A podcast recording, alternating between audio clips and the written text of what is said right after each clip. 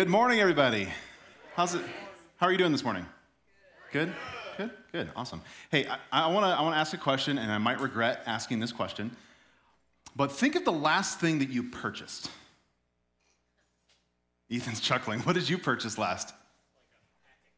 A pack of candy. Good job, Ethan. All right.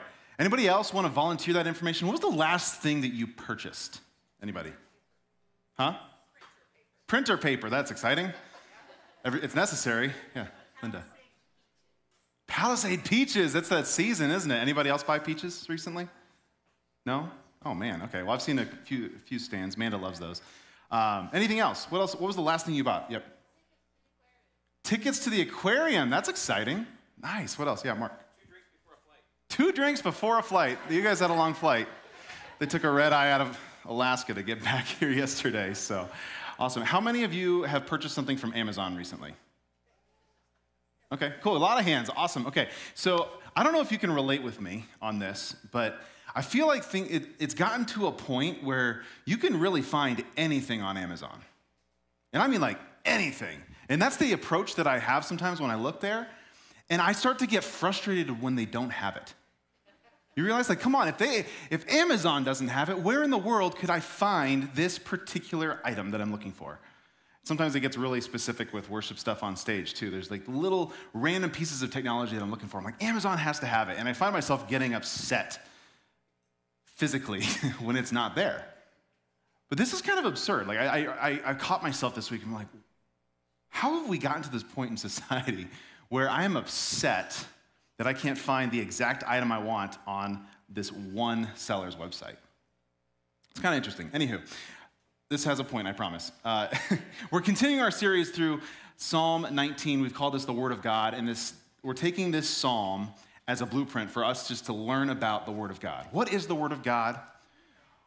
What defines it, and how should we treat it? So I want to invite you, as we've been doing all, uh, all series long, to stand with me as we read Psalm 19 verse 7 through 14. And I'm going to read from the NIV this time around. Uh, we've been encouraging different translations and reading this every single day throughout this series just to continue to get ourselves more familiar with it. But the, the NIV says this The law of the Lord is perfect, refreshing the soul. The statutes of the Lord are trustworthy, making wise the simple. The precepts of the Lord are right, giving joy to the heart. The commands of the Lord are radiant, giving light to the eyes. The fear of the Lord is pure, enduring forever. The decrees of the Lord are firm, and all of them are righteous.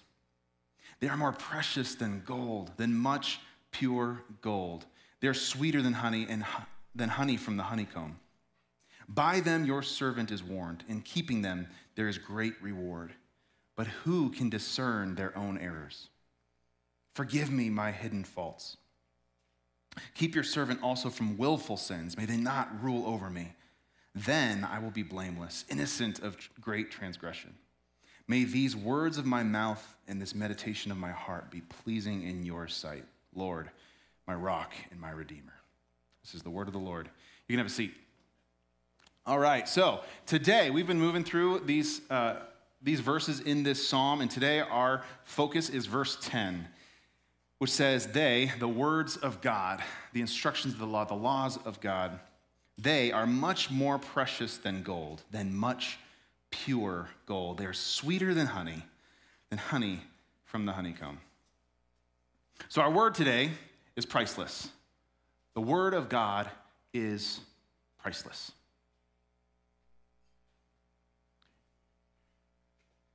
When we see this psalm mentioned, you know, I don't know how many of us actually handle real gold.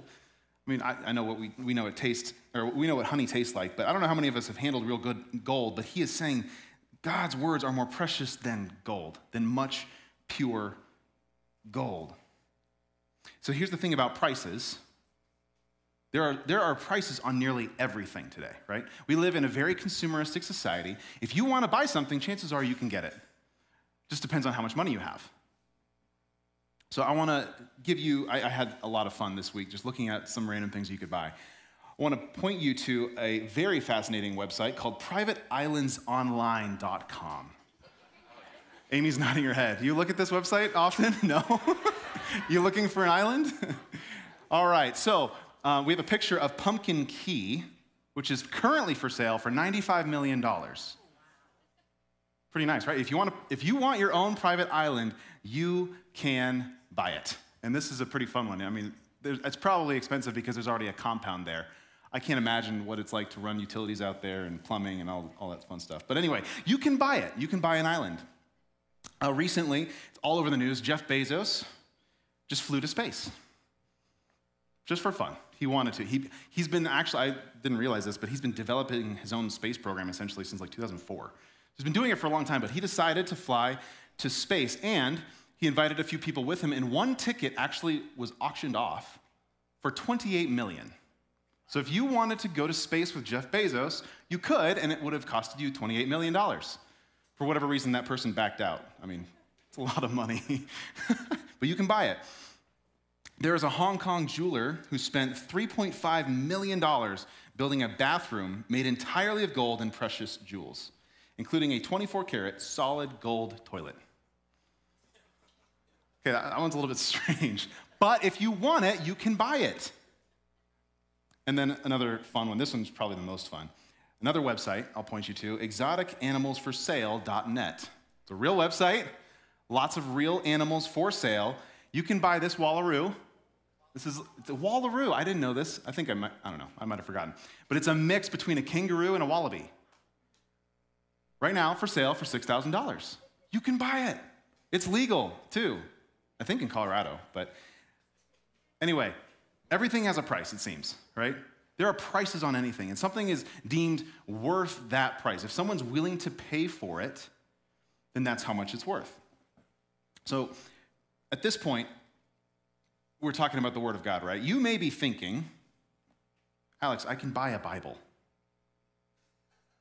I can buy one. Like, it's not priceless. There's a purchase, like, I can buy one. They're kind of cheap. Yes, you can buy a copy, but what I want to emphasize this morning is the words on these pages. God's words are truly priceless. These cannot be bought, these cannot be owned. They belong to God. And He's given us access to His word. But if we take David's heart in the Psalms, basically what we can say is that God's word, His laws, His decrees, His instructions are worth more than a $95 million private island. They're worth more than a weird gold toilet. They're worth more than, than the grandest things that we can purchase, that these words are worth more. The real question is do we believe that? Do we believe that? Do we actually look at the words on these page, these pages and feel and think to ourselves, wow, these are worth more than anything else that I've ever laid my eyes on in this world. That's the heart that David is communicating in this psalm that God's word is priceless. It is worth so much more than gold, much pure gold. This verse also says that the word of God is sweeter than honey, which, again, honey is very accessible to us. You can just go buy it for a couple bucks at a store, right? Not that, not that hard to get. But the idea, I love this idea, especially it was it's harder to get your hands on honey back in ancient times. But for us, right, most of these statements that we see in Psalm 19 are about the laws of God, the laws, your instructions, your decrees, that they are sweet. They're sweeter than honey, they're not bitter. And I'm, I'm wondering, I'm curious how many of us in this room, myself included, have looked at the Bible at times, especially the laws, and have felt bitter toward them. David is flipping it on its head and saying the exact opposite. Your laws, your decrees are sweeter than honey, sweeter than honey that is dripping from the comb. I want to draw our, our attention to a few things, at least, uh, or I, I, want to share a little bit about my week in, in the Bible. So I've been going through the Bible in a year again. It's been a little while since I've done it, but I, I'm doing it through a new translation, through the NLT, and it's been really cool. This is a more accessible translation, it's a little bit easier to read, and especially in the Old Testament, it's been awesome. But um, when I think about David's heart saying, Your words, your decrees, your laws, they're sweet. Um, it just so happened I've, I've been reading through Isaiah this week, and I just came across a few statements. I just want to share this with you. The Bible is sweet because it gives us God's heart for us. In, in, in uh, Isaiah 43, Isaiah writes, he says, But now, O Jacob, listen to the Lord who created you. O Israel, the one who formed you says, Do not be afraid, for I have ransomed you. I have called you by name. You are mine. When you go through deep waters, I will be with you. When you go through rivers of difficulty, you will not drown. When you walk through the fire of oppression, you will not be burned up. The flames will not consume you. For I am the Lord your God, the Holy One of Israel, your Savior. A little bit further down, he says, You are precious to me. You are honored. I love you. He calls them their sons and daughters. In verse 7, he says, I have made them for my glory. It was I who created them. We see God's heart all throughout. And if you can hear these words truly and let them sink into your heart, they're so sweet. They're not bitter. When we really boil down God's law and the entirety of the Bible, it's, it's all about his heart for us and for his creation. That's what it boils down to. It's not about a bunch of arbitrary rules and laws. Like those, those are meant to be good, healthy boundaries for us to live the best life we possibly can and to live life with Him. But the sweetness comes in God's heart that is all over these pages. And there's another piece in Isaiah 50 that I got to this week. In verse 13, if, you, if you're following along or writing notes, this is good stuff to hit, but it won't be on the screen. Isaiah 49, uh, starting in verse 13. It says, Sing for joy, O heavens, rejoice, O earth, burst into song, O mountains, for the Lord has comforted his people and will have compassion on them in their suffering. Yet Jerusalem says, The Lord has deserted us, the Lord has forgotten us. How often do we feel like God's deserted us or forgotten us or is ignoring us? Then the response in verse 15 says, Never. Can a mother forget her nursing child? Can she feel no love for the child she has born? But even if that were possible, I would not forget you. See, I have written your name on the palms of my hands. We see God's heart for us. It's beautiful. It is so unbelievably sweet. And that's what we come to when we come to this word. And yes, this can be a, a hard book to understand at times, right? But God's heart is all over these pages, especially when we read it holistically all together. But here's the thing David says that the Bible is valuable.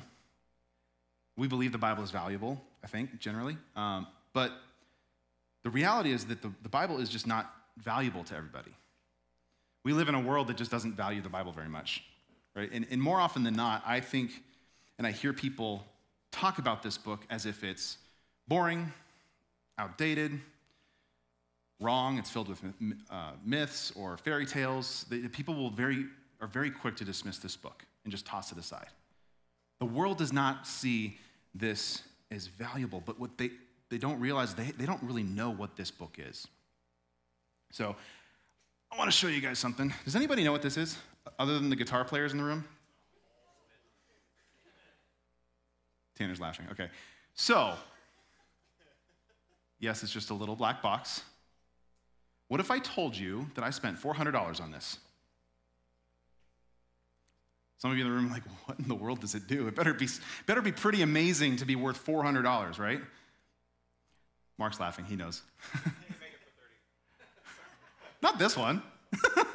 Mark builds his own pedals. He's in, I mean, you got to teach me still. Uh, anyway, I remember when I first bought this, and I was so excited about it.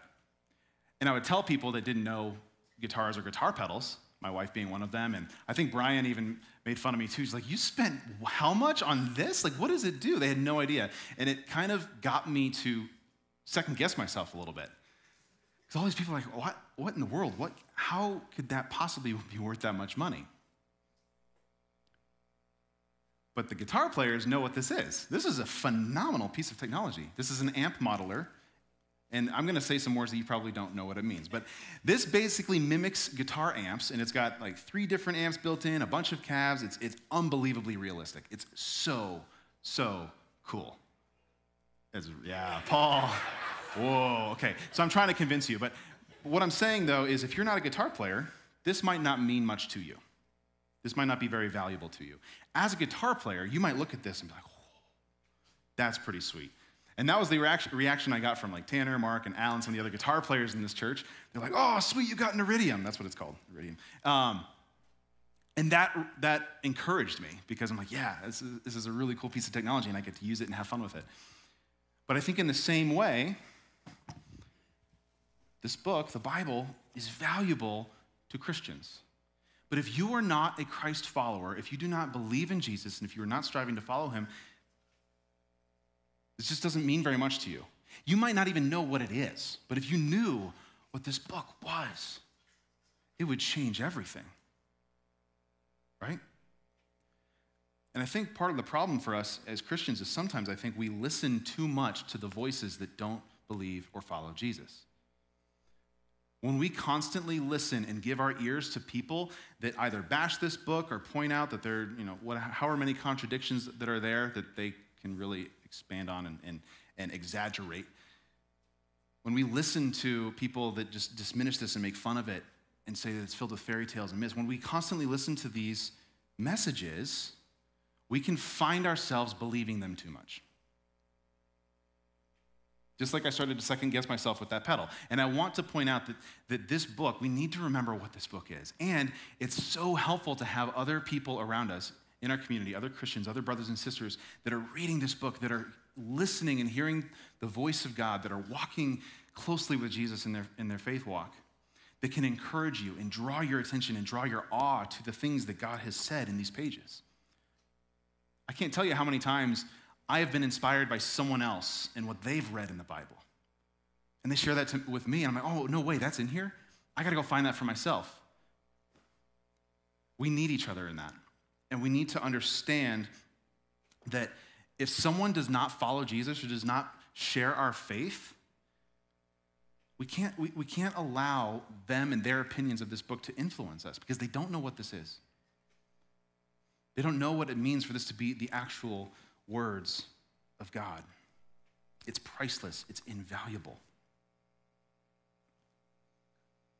So I want to ask us that question. Do we, do we know what this book is? Do we actually know what we hold in our hands? Do we need to be reminded? Do we need to spend some time in it again to realize how, to, how God speaks to us through these pages? I'll give you another fun illustration. So, my dad did Storage Wars for a while, um, not the show, but just for fun on his own. And one day he called me up and he was like, Hey, Alex, I think I found a broken children's guitar in a storage unit. Are you interested? Or like, you know, should I just throw it away? I'm like, wait, hold on, Dad. Let me look at it before you throw it away. and sure enough, I showed up, and this is what he had. It had one broken string. And I picked it up. I'm like, Dad, this is not a broken children's guitar. This is a really nice tenor ukulele with a single broken string. It takes, it takes like a dollar to fix. So he just let me have it. I'm like, oh, it's awesome. He had no idea what he had, right? I want to take you to a story in the Old Testament about Josiah. is Josiah here this morning? Josiah. Okay, well, tell him to listen to this because this is his namesake, right? So there's a story in the Old Testament um, that many of your Bibles might call Josiah's reform. So this can be found, we're not going to have verses on the screen, but if you want to follow along, this can be found in 2 Kings chapters 22 and 23 in the Old Testament.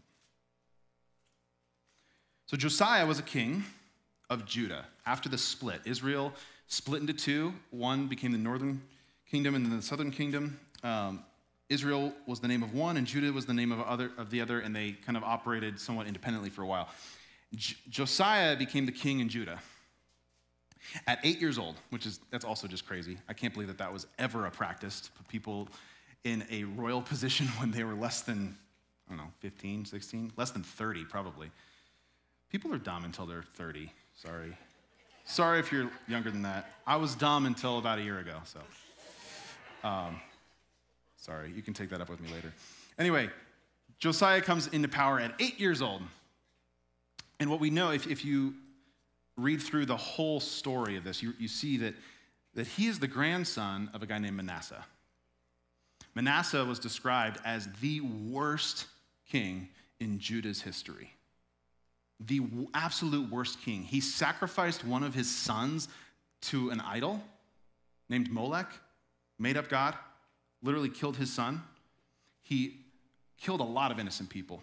He worshiped idols constantly, led people astray. He, uh, he was just a really, really very bad guy. Manasseh. Josiah is his grandson. He comes into power when he is eight years old. And then in verse 2 of, of chapter 22, it says, He did what was pleasing in the Lord's sight and followed the example of his ancestor David. He did not turn away from what was doing right, or, or from doing what was right. So the, the, the miracle of Josiah's life, just to start, is at eight years old, and in his early life, he strives to follow God, even though every example he's probably ever seen has been someone who has vehemently walked away from God. Done the exact opposite. But Josiah puts his foot in the ground and says, No, I'm going to follow the Lord. And what we see in this story is he sends his secretary named Shaphan to go to the temple.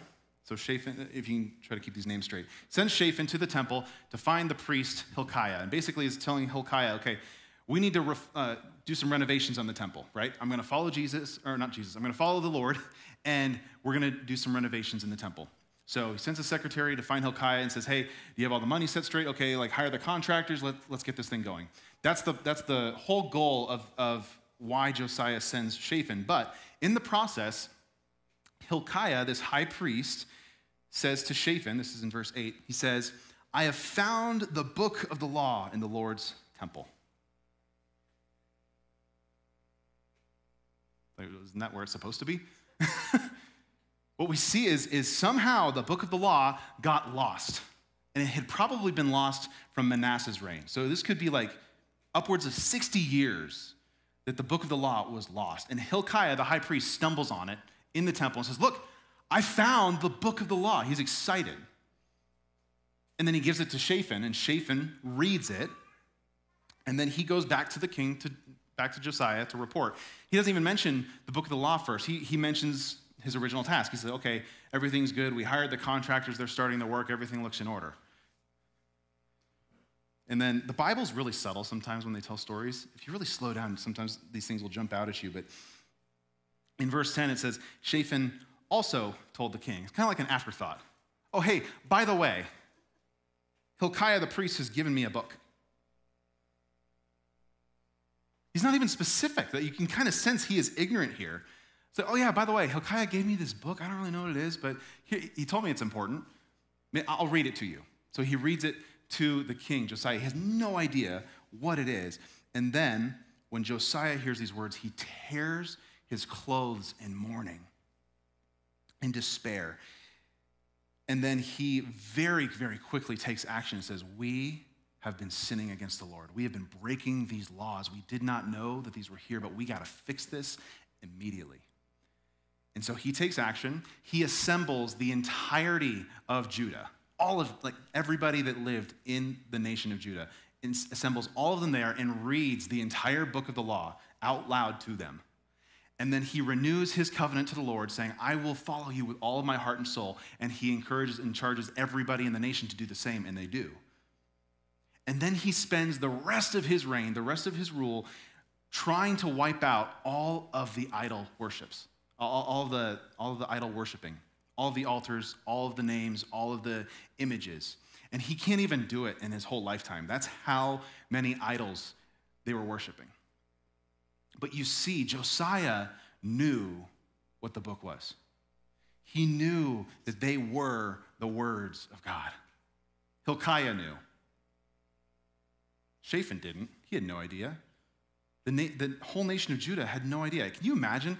This book was just sitting in a corner, probably collecting dust in the temple. It had been there the whole time, but people didn't value it, and so it found its way out of sight.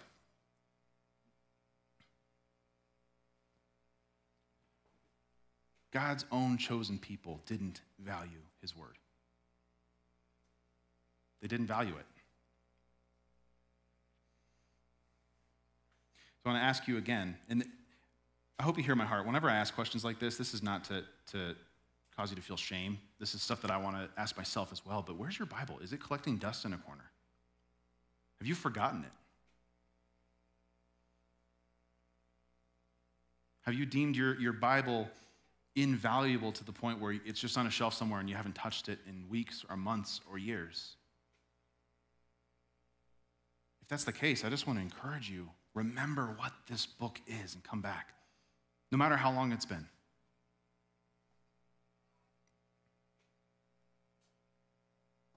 I think one of the most important questions we will ever ask ourselves is what do we value? What do you value? What are your values? What, what things do you value? What people do you value? There's no right or wrong answer here. I just want to help us to take inventory of our lives. If we look seriously at our lives, we can ask ourselves this question What do we value? What causes your heart to leap? What, what excites you? Ooh, that was a little windy. what excites you? What makes you feel safe or secure? What do you want or long to spend time doing? What do you depend on day in and day out to get you through a day for physical, emotional, or spiritual support? What habits or routines are predominant in your life? What do you value? And as you think about that, next ask yourself where does Jesus and his word fit in your values? Do we put our hope and trust in Jesus and his word? Or do we put it somewhere else? Do we put it in our money? Do we put it in our home? Do we put it in certain relationships? Where do we put our hope and our trust?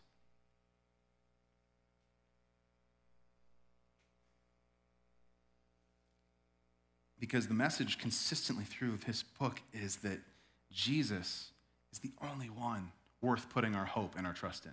He is the only one that will not let us down ever. He is trustworthy. We can trust him. These words are trustworthy. We can trust them.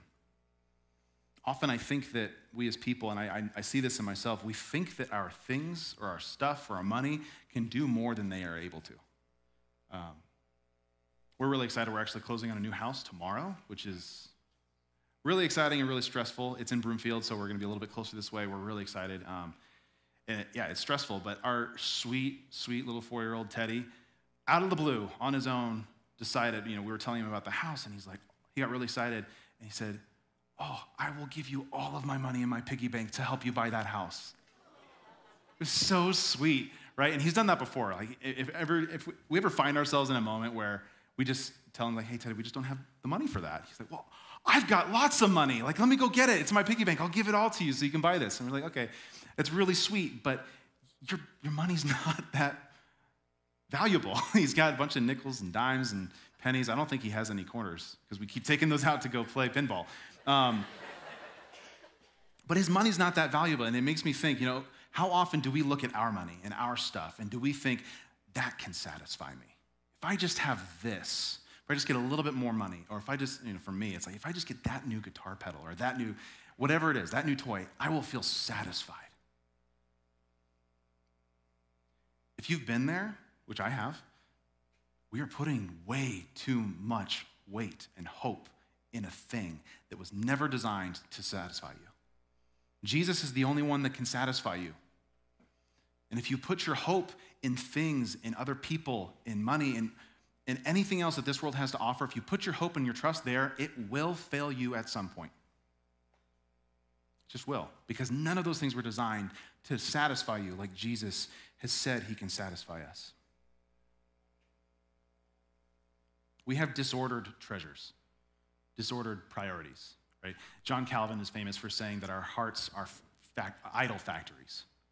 Our hearts are idol factories. We just, we, we pump out idols as much as we can, right? If it's not one thing, we'll, we'll find ourselves, you know, worshiping is not something that we can necessarily relate to. We don't craft images anymore and bow down and worship, but we craft things that we put in front of ourselves and we give our time, our affection, our love to.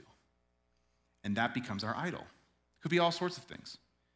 It could be sports, it could be guitars, it could be money, it could be work, it could be another person, it even could be a spouse, it could be your kids. Those can all be idols. The problem is that they're not, they're, those things aren't invaluable, it's just that they're not more valuable than, than Jesus, than, than the Word. We've got to reorder our treasures. And when I really sit down and think about my life, you know, I've been a Christian for 15, 16 years, and I remember distinctly, and it's, I, have had a lot of different seasons in my faith. Um, some where I'm really in the Word, where I feel like I'm hearing God's voice regularly, and I've had plenty of seasons where I just kind of go through the motions and I wrestle to get into this book. But I can tell you, like, I look back fondly on my first few years as a Christian because I, I lived in this book. I read it so much and I listened to so many sermons and I spent so much time praying. I grew so, so, so quickly in my faith as a teenager. It was unbelievable. And I think back to those days and it's like, what, what changed? There's a lot of things that want to steal your attention and your focus. And I think for us, we have to sit down and re- reflect on our priorities, reflect on our treasures, and, and make a decision. Because for me, when I really sit down and think about my life, I want this book to be the most important thing to me. I want to spend so much of my time and my energy and my thoughts in this book. I want to be listening to this book. I want to be studying this book. I want to be hearing from God directly. That's what I want deeply. Now, I don't always live that out perfectly by any stretch of the means, but when I think about it, that is what I want my value to be. I want my chief value to be following Jesus and being completely sold out for his kingdom and seeing just what he will do in and through me and in this city.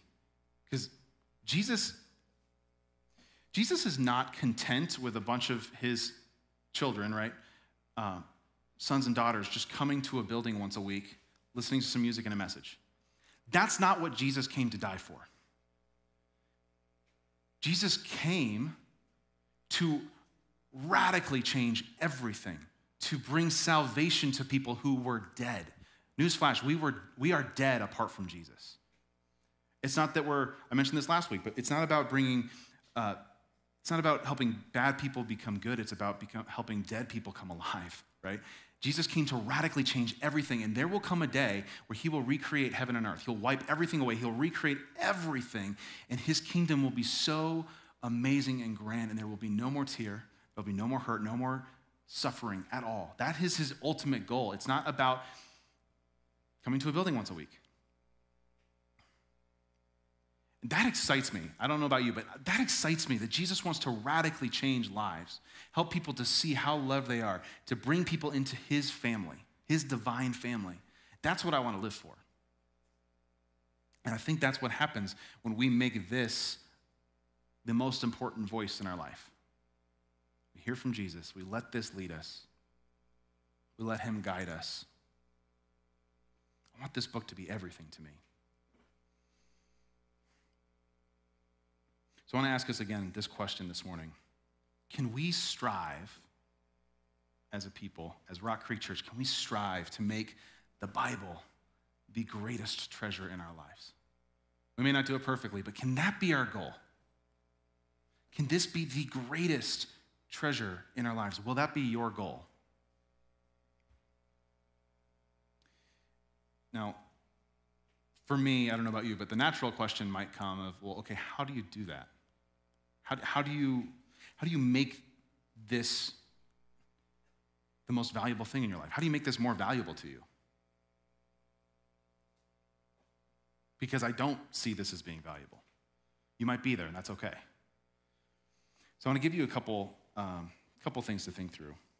Uh, first, uh, Matthew 6, Jesus said this from the, mouth, from the mouth of Jesus. He says in verse 19, Do not store up for yourselves treasures on earth where moths and vermin destroy, and where thieves break in and steal. But store up for yourselves treasures in heaven, where moths and vermin do not destroy, and where thieves do not break in and steal. For where your treasure is, there your heart will be also. And I don't know if you've ever thought about this, that saying, that last saying, where your treasure is, there your heart will be also. Because I think we assume it's going to be flipped. We assume, okay, well, where your heart is, that's where your treasure, treasure will be, right? If I value something, then my life will follow. Jesus says it's the opposite. Where your treasure is, your heart will follow. So if you don't feel like the Bible is very valuable to you, one, it's okay. Two, you can choose to make it your treasure, your, you can choose to make it your treasure first, and then your heart will follow. You, think about it from this standpoint. We live, again, in a hyper consumeristic society where it seems like so many people seem to value the same things. The American dream, which is you know, arguable how attainable that is for some, but all that to say is like the American dream is this massive shared value, and a lot of it is around having a house and the same number of kids, and we put our hope in the same thing. It, that, that doesn't. It's not because our hearts all naturally go to that. It's because as a society we've made that our treasure, and our hearts have followed.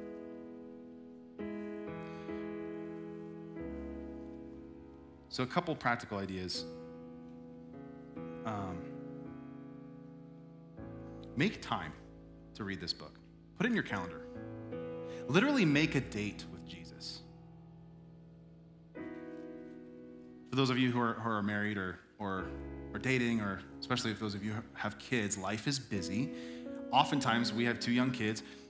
Oftentimes, if we want to go on a date, Amanda and I, we've got to plan it in advance. We have to hire a babysitter, put it on our calendar, and make sure that we set everything up so that we can just go out and be away and be together.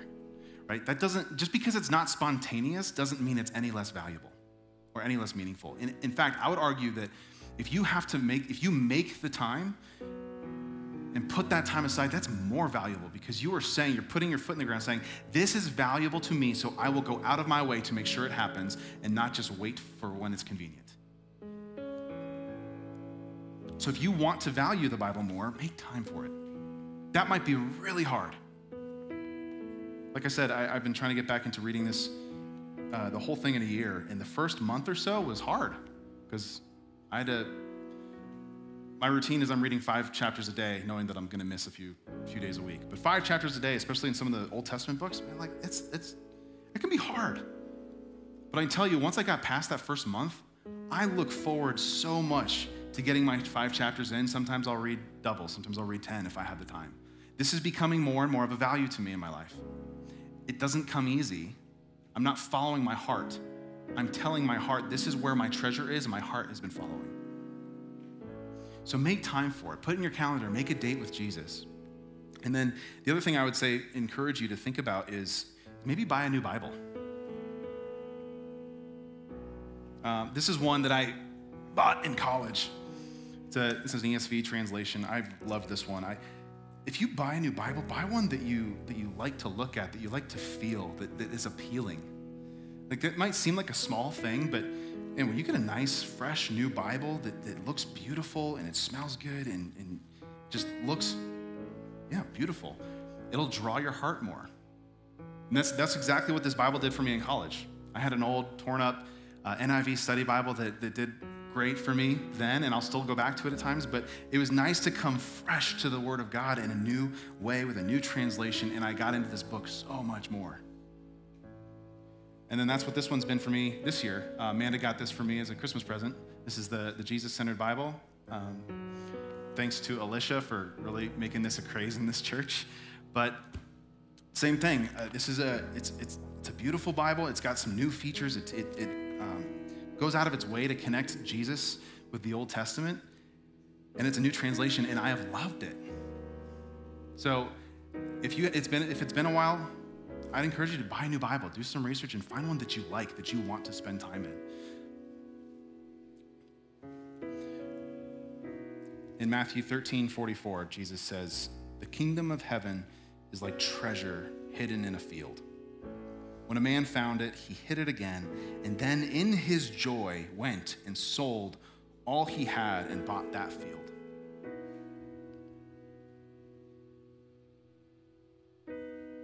I don't know why I'm feeling a little emotional now. I, that kind of caught me off guard, but man, the things that are most valuable in this world are worth giving everything for.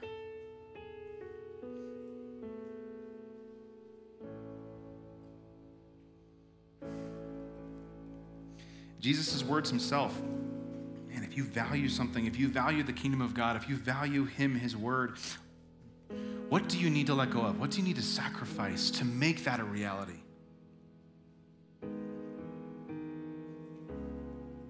Because it, it does often require you to, when you make time for something, when you, when you need to shift your priorities, it's gonna cost you something. Don't let anybody fool you. If you wanna follow Jesus, it's gonna cost you. But it is so much better on the other side. This is the treasure that is worth more than anything we could possibly imagine.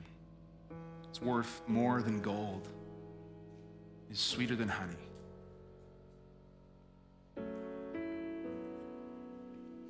And that's what I want for me. That's what I would love to see more and more for, for this church. I love this church. Um, and I know that God is so, so, His presence is so strong in this church and in the lives of, these, uh, of all of you. I, I am so thankful for all of you, but I know, I know that, that God is just getting started with us. There are some big things ahead of this church and for you personally as well. I want to encourage you to make this word a priority in your life if not the, the, the first priority in your life. Let's pray and then we'll continue to worship.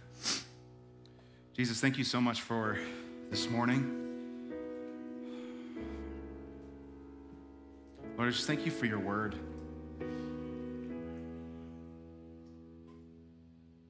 Help us to put our trust and our faith in you and you alone.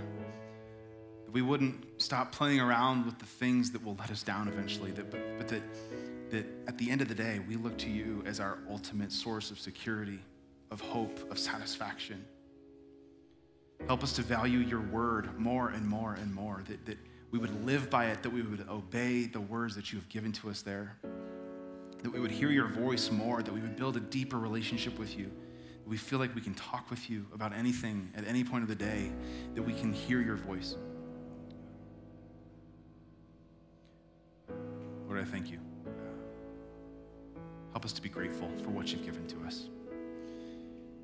And help us to respond this morning in worship, lifting your name on high, knowing that you are the one who created us, the one who formed us, the one who gave us our stories, that you're the one who saved us ultimately. And that your heart for us is one of pure, complete, unadulterated love and affection. So we thank you, Jesus. We give you this morning. And we pray all this in your holy and wonderful name. Amen. Let's stand and sing.